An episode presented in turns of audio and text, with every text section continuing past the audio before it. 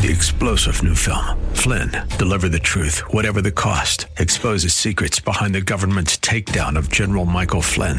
Flynn knew what the intel world had been up to. He ordered the first audit of the use of contractors. This set off alarm bells. He told the truth. He was the most dangerous person for Donald Trump to hire. They had to get rid of Flynn. Flynn, deliver the truth, whatever the cost. Available now. Watch it today. Go to salemnow.com. Salemnow.com.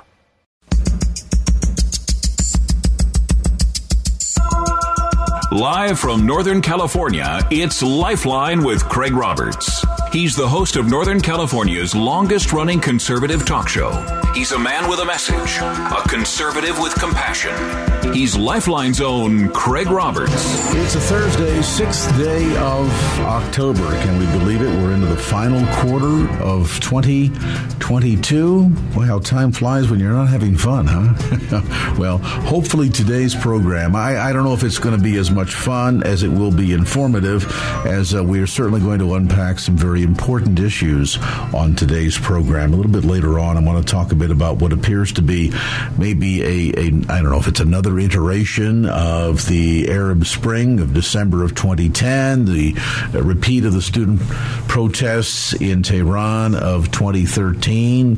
Could the current series of protests we're seeing across Iran as um, a consequence of the, let's put it in the clearest of terms, assassination, the murder of Mahsa Amini, who was um, taken into custody by the morality police in Tehran and wound up from there being transported to a hospital and died three days later from uh, blunt force trauma and they say she fell. Yeah, she didn't fall.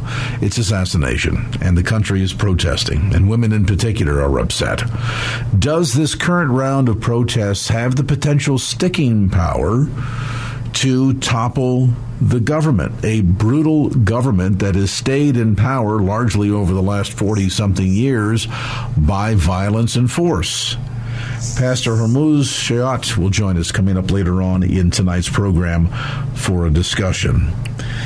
It has been a remarkable year and in many ways, I think a lot of us are astonished at some of the things that have happened, both good and bad. One certainly and decidedly on the good list was a decision handed down mid year at the close of the term by the United States Supreme Court that finally brought to an end 49 years and six months of abortion in the United States in an erroneous companion pair of decisions, Doe v. Bolton, Roe versus Wade, first handed down by the High Court in January of 1973. And while there's much to celebrate, uh, there's certainly still much work to be done. Witness, for example, California Proposition 1, uh, seeking to essentially codify this state with your tax dollars as a so called sanctuary state, inviting individuals from all over the country to come here at California expense to receive abortions at your expense. In addition to that, we know that this state will continue to stand on the front line of the pro abortion position, making the work of getting information out to the women of California, encouraging them to explore all of their choices, beginning with making them aware of the totality of what potential decisions they could make, not just the singular, you have an unplanned pregnancy, make the appointment with Planned Parenthood and head on in, but instead to understand the totality of the implications of their decision, which has far reaching effects, certainly not only for the child always, but for the mother and the father, extended family members as well. So, what can we be doing to do a better job in many respects of assisting women and families that find find themselves in these circumstances here in California. Well, with some insights, we're joined by the CEO of Real Options, Valerie Hill. And Valerie, always a delight and an education to have you with us. I realize that uh, it's maybe a bit premature to be giving sort of a review of the year that was, uh, but with a scant three months left on the calendar, give me your sense in terms of not just the impact of this historic decision reversing a major error done by a previous court almost 50 years ago that was handed down in June of this year, but also in the practical sense, what this has meant for organizations like Real Options and your task.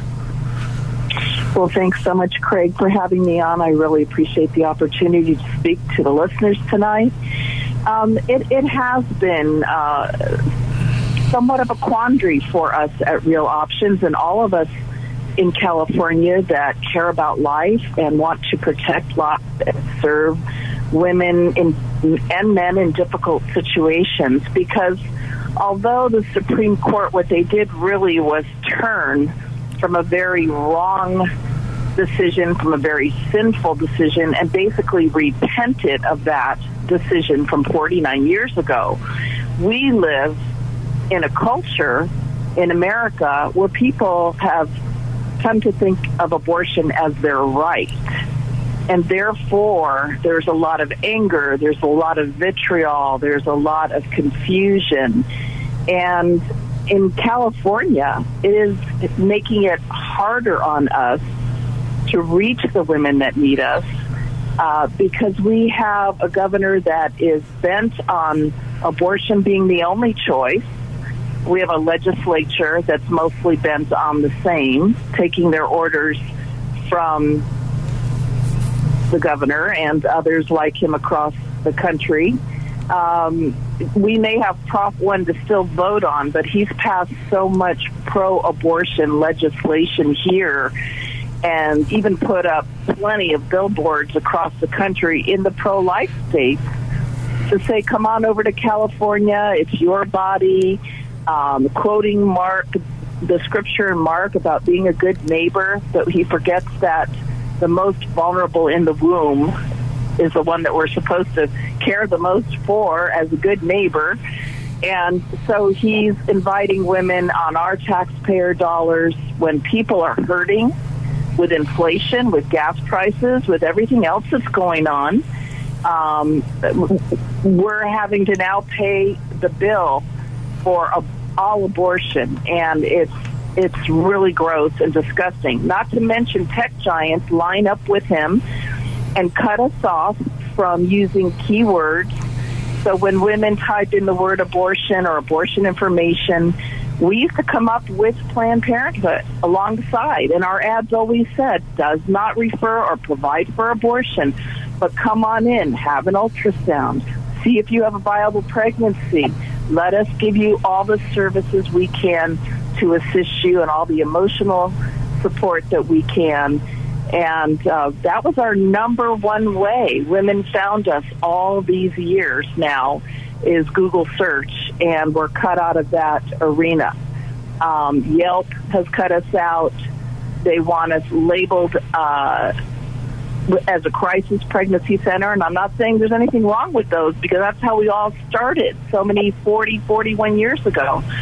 But we're we're licensed medical clinics here in the Bay Area and we're here to be holistic and life affirming and not to be political and not to um, be destructive. I, I think one of the biggest things, Craig, is that our country needs healing, and you can see it everywhere on the street and over every issue. Our country needs healing. And until women who've had abortions over the last 49 years are healed, and those men that fought and paid for them or coerced them uh, are healed. Until our people in this country are healed, there's going to be this battle of wills and thinking that abortion is a right. All we're saying is women deserve better. They deserve a choice. They deserve support. They deserve all the services that Real Options has to offer to them. They deserve better than abortion, and their children deserve better. You know, what's amazing about this topic is that th- there is such a concerted effort to try and kind of keep it, uh, you know, keep it the dirty little secret, um, uh, not allowing women to to be able to face the consequences, the totality of, of their decision. And I want to choose my words carefully here. When I say consequences, certainly there's always the consequences of what happens to the, yeah. the terminated life, but there are also the consequences, the the physical and emotional consequences of those yeah. decisions. Do interrupt a biological process in a horrific fashion, the body is certainly going to react to all of that. But more importantly, you know, you talk to any mother, and there are half of you listening to this program right now have probably been in this situation where uh, you first felt that that life moving around inside of you. You instinctively understood what this was. This was not a glob of tissue. This was not an inconvenience. This was a baby, and you knew it, and your body told you that, but most importantly, your heart told you that. Having yeah. an abortion may change the status of that child's future, but it doesn't change the reality that you did at one time have another human being, another life growing inside of you. And I've got to imagine that part of the agenda here of the um, pro abortion movement beyond finances is to, is to keep the reality of the side effects of this experience as, as sur- suppressed as possible because if you don't give women an opportunity in a safe space where they can talk about their experiences, their feelings, what they've gone through, that healing is going to never take place. And the sort of um, uh, unfortunate consequence of that is that many will continue to, at least publicly and verbally, uh, appear to be supportive of all of this.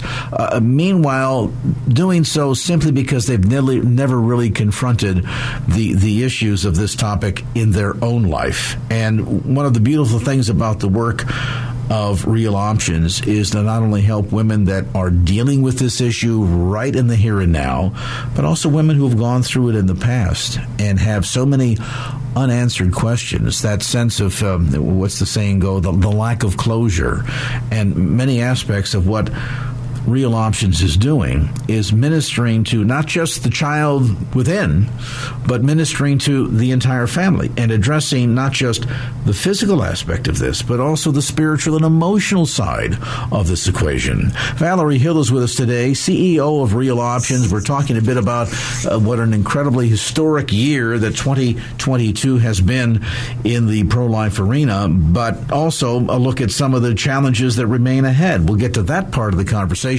as our visit with Valerie Hill continues here on this Thursday edition of Lifeline from KFAX. And now back to Lifeline with Craig Roberts. All right, welcome back to the conversation. We've been kind of unpacking um, the year that has been, and I, I, know it seems to be a bit premature. We're only here at the start of October. We're already talking about what's happened in 2022, but it's been a significant year, to be sure, and, and particularly in the pro life arena. With that said, as much as there have been tremendous work accomplished that's taken us 49 years to get here, there's so much work ahead. And as Valerie Hill continues our conversation, she, of course, the CEO of Real Options, let's talk about some of the work ahead. And I get the sense, at least for states like our own, Valerie, uh, where other states are celebrating the High Court's decision, we here in California, and looking at this significant paradigm shift and what's been happening in Sacramento with our own extremely liberal legislature and governor, uh, can only imagine that for California, it's it's going going to get a lot worse before it gets better. Talk to us about those challenges and, most importantly, what Real Option is doing to address those needs, and then to a broader degree, how all of us get involved to make a difference. Well, thanks, Craig. We are doing our best right now to gear up. We want to be able to serve those women coming from other states. We want to be able we want them to be able to find us. So our marketing director is pivoting and she's doing what she can to try other avenues so that women will find us. Um, our team is is gearing up. We are um, offering. We're trying to offer more of those healing retreats that you and I have talked about in the past, and uh, we have one coming up on November 11th through 13th. That's a, a great thing for people to put on their calendar. And we're seeing more men get involved. And so we're gearing up a men's initiative. Uh, we've tried this over the years, but we've got some really great momentum going now with having men as health coaches in our clinics for the men that come in, not for the women, but for the men. We're seeing more more men coming in with the women for their first time ultrasound and to, to have a options consultation. And those men, uh, we want someone that can sit down with them and, and talk to them and listen to them and flip them to be the support that they need to be for those women. If they care about their child, then then it's time to learn how to care about the mother of the child and to do what they can. So those health coaches, um, they'll be certified in our program the same as our female coaches and advocates are.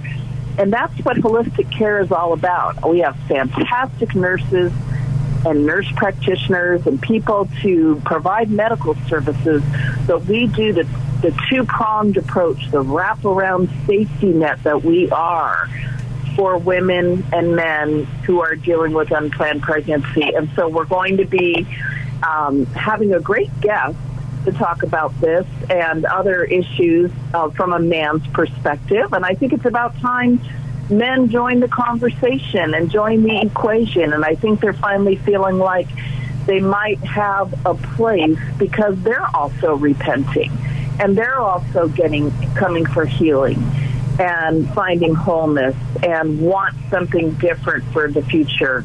And so David Williams, who's a national speaker, will be at our Ignite Life event on November 5th, Saturday, November 5th, in person at Calvary Chapel in San Jose or virtually.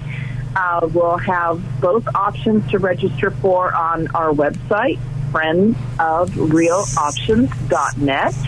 And we're excited because David has been a leader in, in international ministry, helping men, women, and families recover after abortion.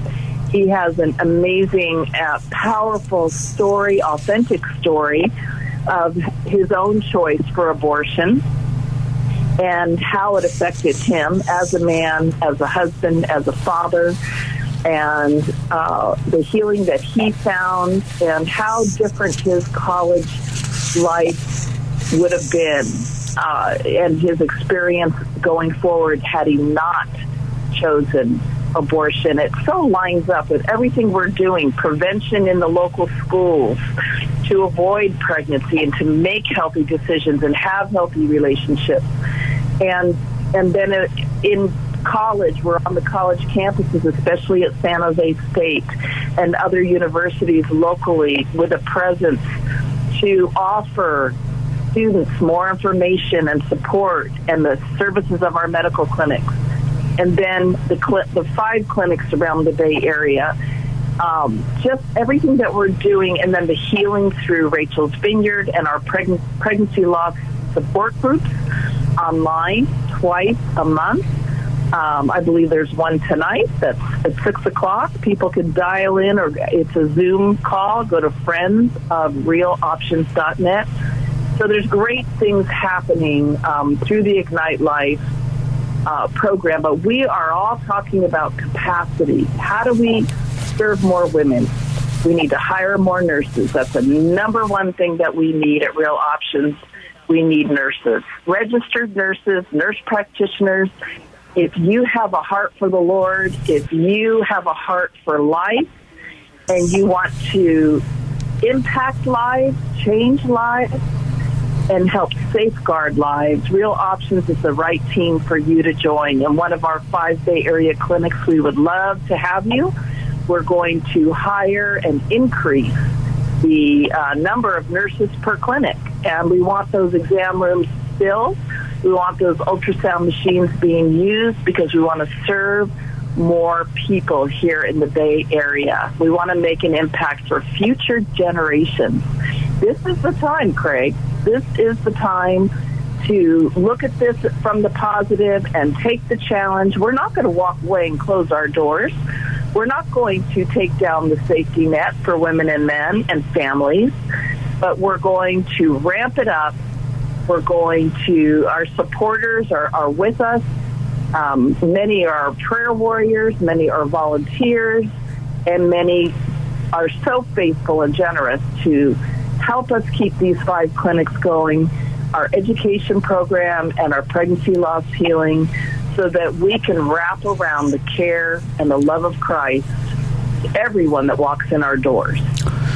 And that, that broader sort of whole family approach, I think, is so critically important because oftentimes, and I, I think this is a, a failure on the pro life side and a manipulative tool on the um, pro abortion side that we kind of discount the role that men play. But, you know, biologically, uh, it's, it's uh, still proven very necessary for men to have a role. And if the men have a role at the beginning, they ought to be included in the whole process. We've seen this just recently in the news here and, and, and how individuals that, that in a moment of saying it's more than I can handle, encourage women to do things. They feel like they're being pressured or they're being given no other choice. And so as a result, yeah. they make a decision. They wind up regretting it. And then following that experience becomes sometimes years, decades of lies, manipulation, subterfuge, all of this because the weight of that decision, the irrevocable decision, is so heavy upon their heart that they they come up with coping mechanisms in an effort to try and cope. All the while, in fact, uh, that guilt and shame resides just down below the surface. Addressing the totality of everyone that's impacted by these decisions is so important, and and critically so, to be there at the leading edge, so that when a woman finds herself in an unplanned pregnancy, she doesn't feel as if she's being coerced or forced or with no options or with no one to support her.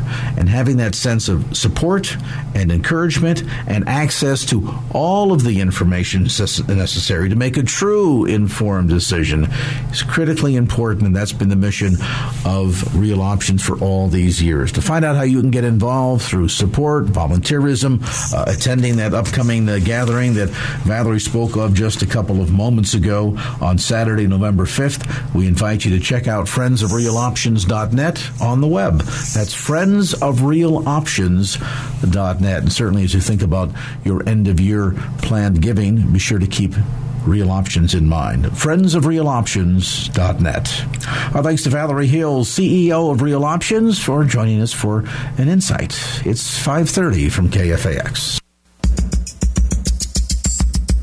And now back to Lifeline with Craig Roberts. In 1979, in the waning days of the Carter administration, what was that, uh, 42, 43 years ago, there was a student led uprising in Tehran that ultimately resulted in the ouster of the Shah of Iran.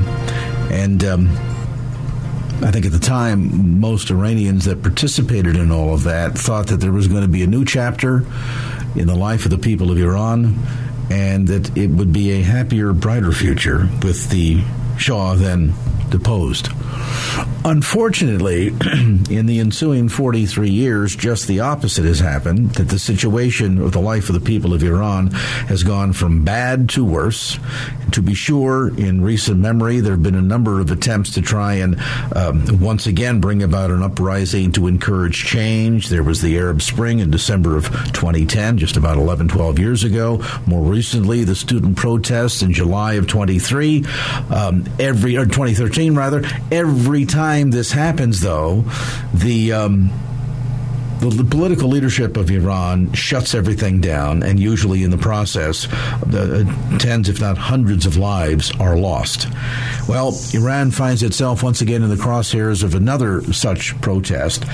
This is a protest regarding the actions of the so called morality police in Tehran that um, arrested Mahsa Amini allegedly because she was not wearing a hijab properly or fully. And um, sadly, while in police custody, she wound up in a hospital. Shortly thereafter, died from blunt force trauma. Now, the Iranian authorities insist that she simply fell while in their custody, but I think even the casual observer understands that it was something quite different. What do we make of the current round of protests? Could this round be any different?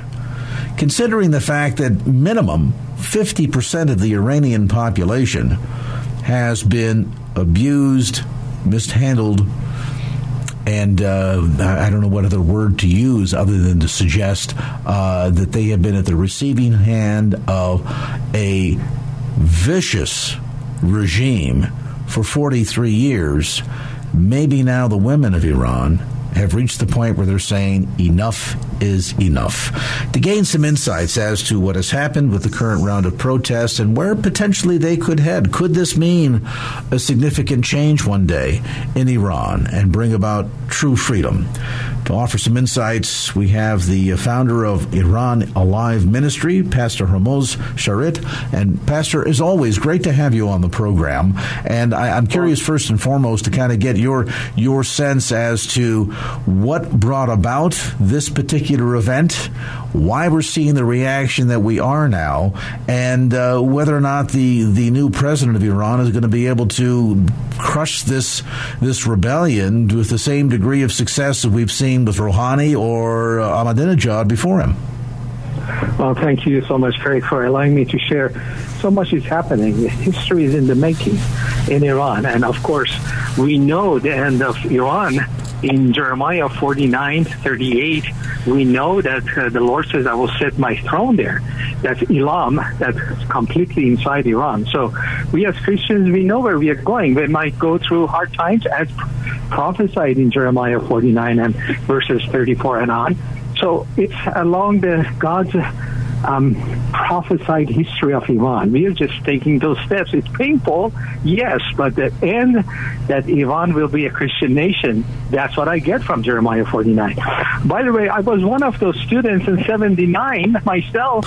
That's right. Uh, I was a young student there shouting, Death to America, death to Shah.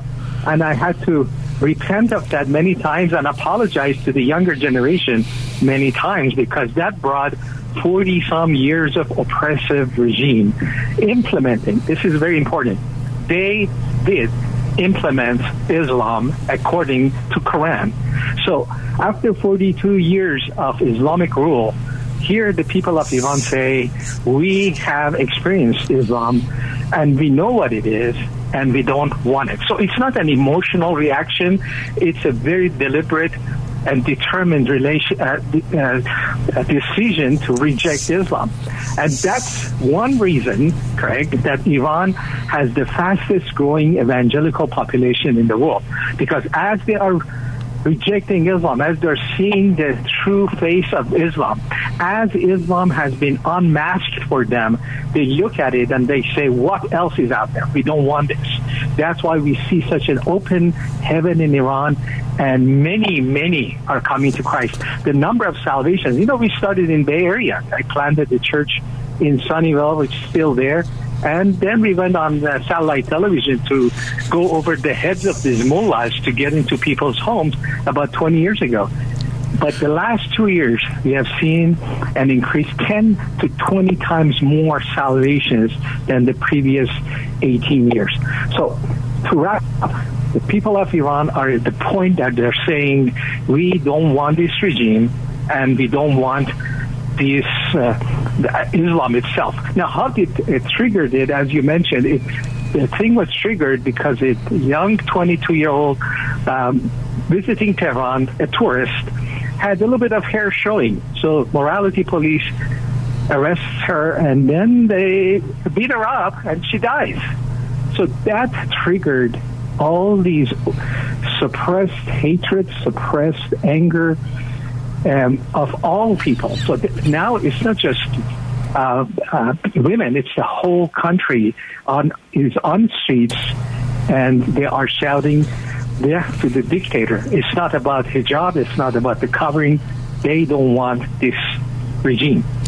Is it fair to say, from your perspective, Pastor, that as we sort of try to dissect many of the elements, and, and this is this is multifaceted, it is complicated in, in many respects, but I think what I'm hearing you say that this this current uprising is not simply people that are protesting violence, though that certainly is a major component. It's not people that are longing for freedom of the press, although that certainly is a major component or to be able to bask in many of the other benefits of, of, of, a true democracy. But part of this uprising is also people that are spiritually dissatisfied with their current experience and, and, maybe up close and personal. You know, it, it, uh, it, would be hard, I think, for any Westerner to really fully understand the implications of what life would be like under Sharia law unless you've lived under it. But for those there who do and who have for 40 plus years in some cases, is there an element to this that's also the people of Iran looking to, to break free of the bonds of Islam itself from a religious standpoint and looking for spiritual freedom? That there's a, a lack of spiritual fulfillment in their lives right now that they're seeking to address? But that eventually ends to that, but that's not the main component. Um, the main driving force is economy. You know, most people, just if they have a comfortable life, they don't care about politics. They're comfortable with the uh, with their own religion, you know. So what happened uh, in Iran is that this regime, um, number one, economy is uh, so bad that uh, over 50% of people are poor, which means they have a hard time just uh, um, eating, just living day to day, just providing for their own family.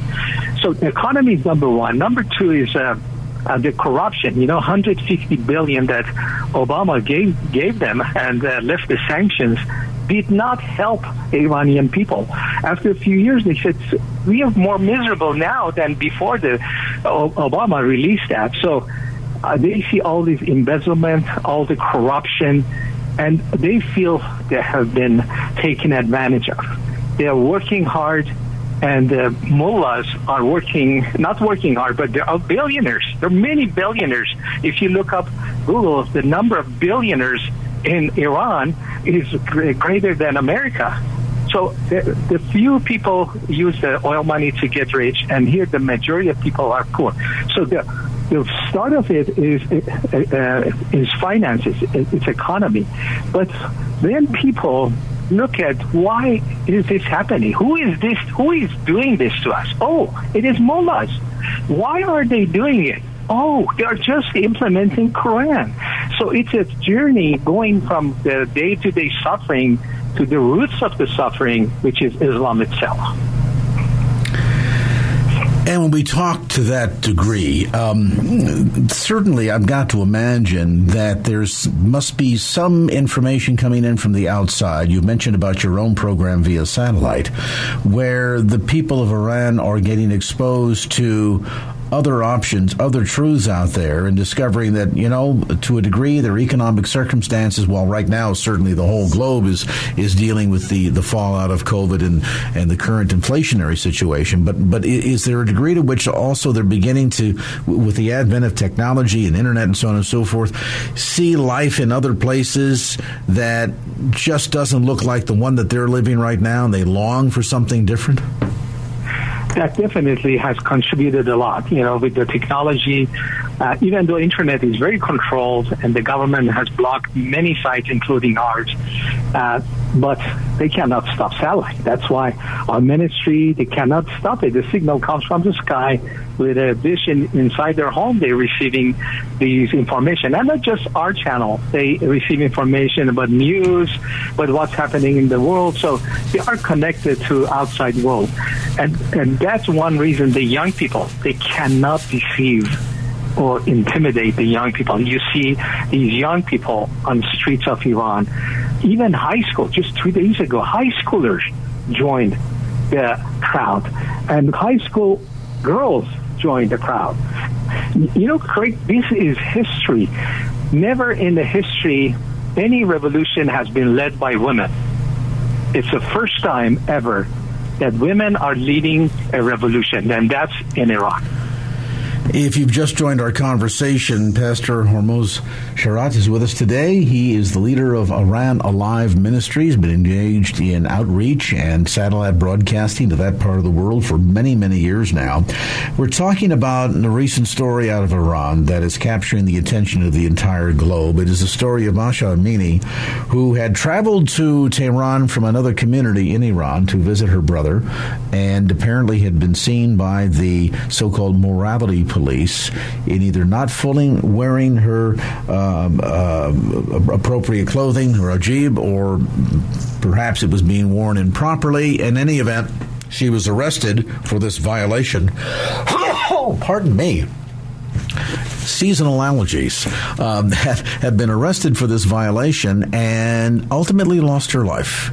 Uh, understanding not only the implications of all of this, but the broader impact on what it means for both women in Iran and the entire population is what we're discussing today, and how all of this may, in fact, bring about um, some significant change and maybe the first hope for true democracy in Iran in well over five decades. We'll take a time out, come back to more of our conversation as Lifeline continues.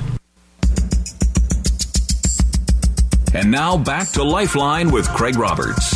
We've been talking about the, the historical over the last 43 years um, number of revolutions that have taken place. One that ushered in the current religious regime, and then subsequent attempts to try and reverse all of that. Part of the Arab Spring, so called, back in December of 2010. There were student protests in July of 2013. Now, the current protests, and it seems that every time these sort of uh, protests, particularly in the capital city, break out, that uh, the authorities come in with an iron fist and are able to shut down those protests, you have to wonder is this going to be yet another failed attempt? Or could there be some real momentum here? Pastor Hormoz Shariat is with us today. He is the head of Iran Alive Ministry, outreach into Iran via satellite and other means, and it's been having a tremendous impact on the nation for many, many years. More and more people, day by day, in what is largely a very closed, religiously speaking, very closed country, are being exposed to the truth of the gospel. That's certainly something that we can celebrate. Is it too early, however, to celebrate this current set of protests? And maybe you can back up for the benefit of our listeners and help us gain a bit of understanding when we talk about the morality police arresting this woman. What what exactly does all of that mean?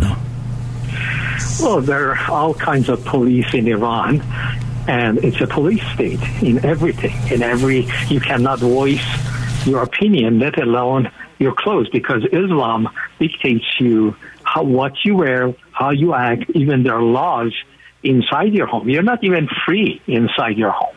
If you have a party mixed men and women, they would they could uh, you know invade your home and they break door and arrest you because you're breaking the law of Islam even in the privacy of your home. So it's a police state and one of the police job is this uh, morality police that they, uh, with these cars, they roam the streets, and if they see, especially a woman, that is not uh, her, her, dress is not according to their code and Islamic code, which is very strict. If your hair is showing, you're breaking the law, and uh, that's why you see in the news some um, Iranian women cutting their hair. So the morality police is very brutal. They want to reinforce the clothes, the clothing. You may ask why they're so strict about the clothing. The reason is if they let that go, the people will take the, another step and another step, and they will ask for more and more freedom. So that's like a Berlin Wall for them. They standing there, they would not back off. And, that, that's what makes it so important that women of Iran these days are out on the street. They are taking, they're covering up uh, off and they're burning it. It's a it's a both a political statement, it's a cultural statement, but also it's a spiritual statement that we do not want Islam. So morality police and the police in Iran, by the way, they don't live under the law. So uh, they can do anything. They they can arrest you, they can kill you, and nobody is going to take them to court. Why did you kill this person? So they are very fearful, and people are afraid of them. Give me a sense uh, of what you know from your contacts on the inside in in terms of um, the kind of response from the current political leadership. Now, Ibrahim Raisi has only been in since 2021. Um, we know certainly in previous protests under Ahmadinejad as well as Rouhani uh, were met with an iron fist. Is there any sense that the current president would be would react any differently? Uh, it's very possible. By the way, the president does not have the authority and the power. It's just a, uh, it's just a face. It's a supreme leader, Khamenei, who has all the power. The president does what he says. The president is chosen by him, and nobody, you know, uh, last year in election, not many people showed up, but he was elected anyway. So it's not about Raisi, it's about Khamenei, the supreme spiritual leader, what he does. And a couple of days ago, he had a speech, and uh, according to his speech, he did not mention the suffering of people. He did not mention what the, all these uh, riots are about. What he said is that like threatening them. So it's very likely that we will see more bloodshed in Iran. I'm praying against it. But there is another possibility that the, that the Khamenei dies, they say he's sick, or he may flee the country. Either of those will speed up this uh, revolution. But uh, it's probably not. Uh, and we need to pray because when they come out this time, they, they in the previous times they killed uh, 1,500 uh, in 2019, a few hundred back and people would go home because uh, they would back off. They would be afraid. But not this time. This time, the more they kill, the more people become angry, and the more persistent, the more they disobey the laws of the land. Coming on streets is disobeying, by the way. And uh, so it's not, this time it's not going to go away that easy. Maybe, possibly, they will turn into a major bloodshed in Iran.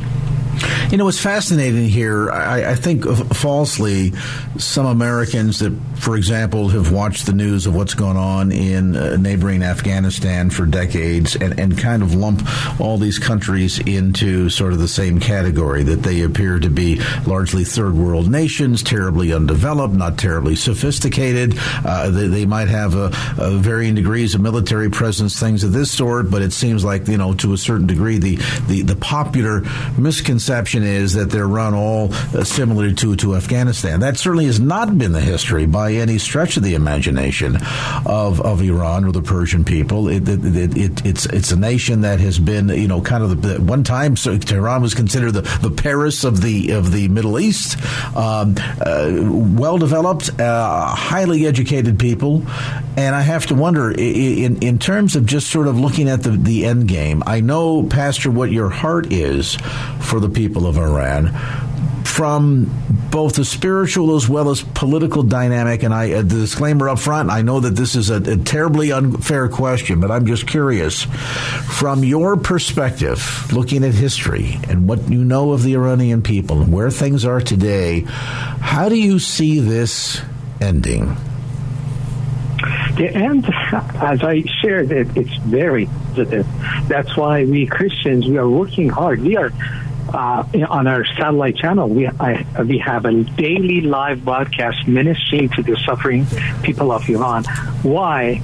We are not hopeless. Some of them are hopeless. Some of them are fearful. We are not as Christians because we know according to Jeremiah 49, 38, Iran will be a Christian nation. Iran will be safe, and we have to give that hope to uh, to the to the people. And may I may I say, you know, people in the West that, that sometimes Iranians look at the West, especially the uh, the president and the politics in the West, even the media, and uh, they are so disappointed. They're saying you can't even speak up. We are giving our lives for truth, and you're not even speaking up. You're and you're afraid of calling you Islamophobic. We live it, and we know Islam is phobic and you don't even can raise your voices. And that, that's the criticism they have for the West. That speak up, speak up for Jesus. When I share uh, how Americans, if they speak up for Jesus, they may be um, uh, you know, persecuted in a way, even in, at workplace, they can't believe it. They said, here in Iran, we may die, but we are standing up for Jesus, or we're standing up against the government. But in America, you have such a comfortable life. When do you want to stand up and not be afraid of being called whatever you know, Islamophobic? I really appreciate uh, Lifeline, Craig. I mean, you you speak the truth, but you speak it with love. And that's the way to go. We don't have to hate Muslims to tell the truth. You can lovingly tell the truth. And this is the true Islam. And, and we certainly need to, at the end of the day, Pastor, we, we need to do a better job at identifying who the real enemy is. And of course, the, the greatest tool we have at our disposal to be able to identify who the enemy is is Scripture. And in the simplest of terms, we know that in reality, we do not battle against flesh and blood, meaning we're not in a fight with each other. But in fact, we do that battle, we're engaged in that battle principalities and powers in high places. It is the enemy of our soul that seeks to kill and destroy, right? The John 10 10 verse. And so to recognize that we need to be praying for the people of Iran, acknowledging that those that are diehard adherents to Islam are so because they have been deceived. And by the way, materialism and paganism that seems to run abundant in the West, it's it's the product of the same kind of deception, just so that we don't get on our high horses and think, thank goodness we in the West are not like that. Yeah, we, we just we just serve a different false god, put it that way. But false god nevertheless. And so understanding the need to be praying for the people of Iran, um, standing with them, supporting organizations that are providing not only material support, but but most importantly spiritual support and outreach. Um, it's not an easy task to be sure. And uh, I'm just reminded, uh, uh, Pastor, with your uh, your observation that you know, uh, to whom much is given, much is expected, and uh, we perhaps here in the West need to do a far better job, particularly in the United States, of stepping up to the plate um, and recognizing just how blessed we have been, and doing more that we can to help others that have not been so similarly blessed. At least we see our own liberties one day disappear. Pastor Hormoz Shariat, information again available on the web at IranAliveMinistries.org. That's Iran, I R A N, IranAliveMinistries.org. Pastor, we appreciate your time, your hard work. We pray for your ongoing um, strength and stamina in this work, and thank you so much for joining us today with that update. Six o'clock, a little bit past, so let's get you updated real quick. We'll be back with more in second hour of Lifeline coming up next. Three star general Michael J. Flynn, head of the Pentagon Intelligence Agency, knew all the government's dirty secrets. He was one of the most respected generals in the military. Flynn knew what the intel world had been up to, he understood its funding. He ordered the first audit of the use of contractors. This set off alarm bells. The explosive new documentary, Flynn, Deliver the Truth, Whatever the Cost, and covers the facts behind this scandal. Flynn told the truth. He was the most dangerous person for Donald Trump to hire. I find out the worst enemy that I'm going to face in my life is right here in America. They took my assessment and they wanted me to change it. And I was like, I'm not changing it. They had to get rid of Flynn with in depth interviews, archival footage, and never before seen personal records of the man behind the headlines. I just felt like I was drowning. Flynn, deliver the truth, whatever the cost. Available now. Watch it today. Go to salemnow.com. Salemnow.com.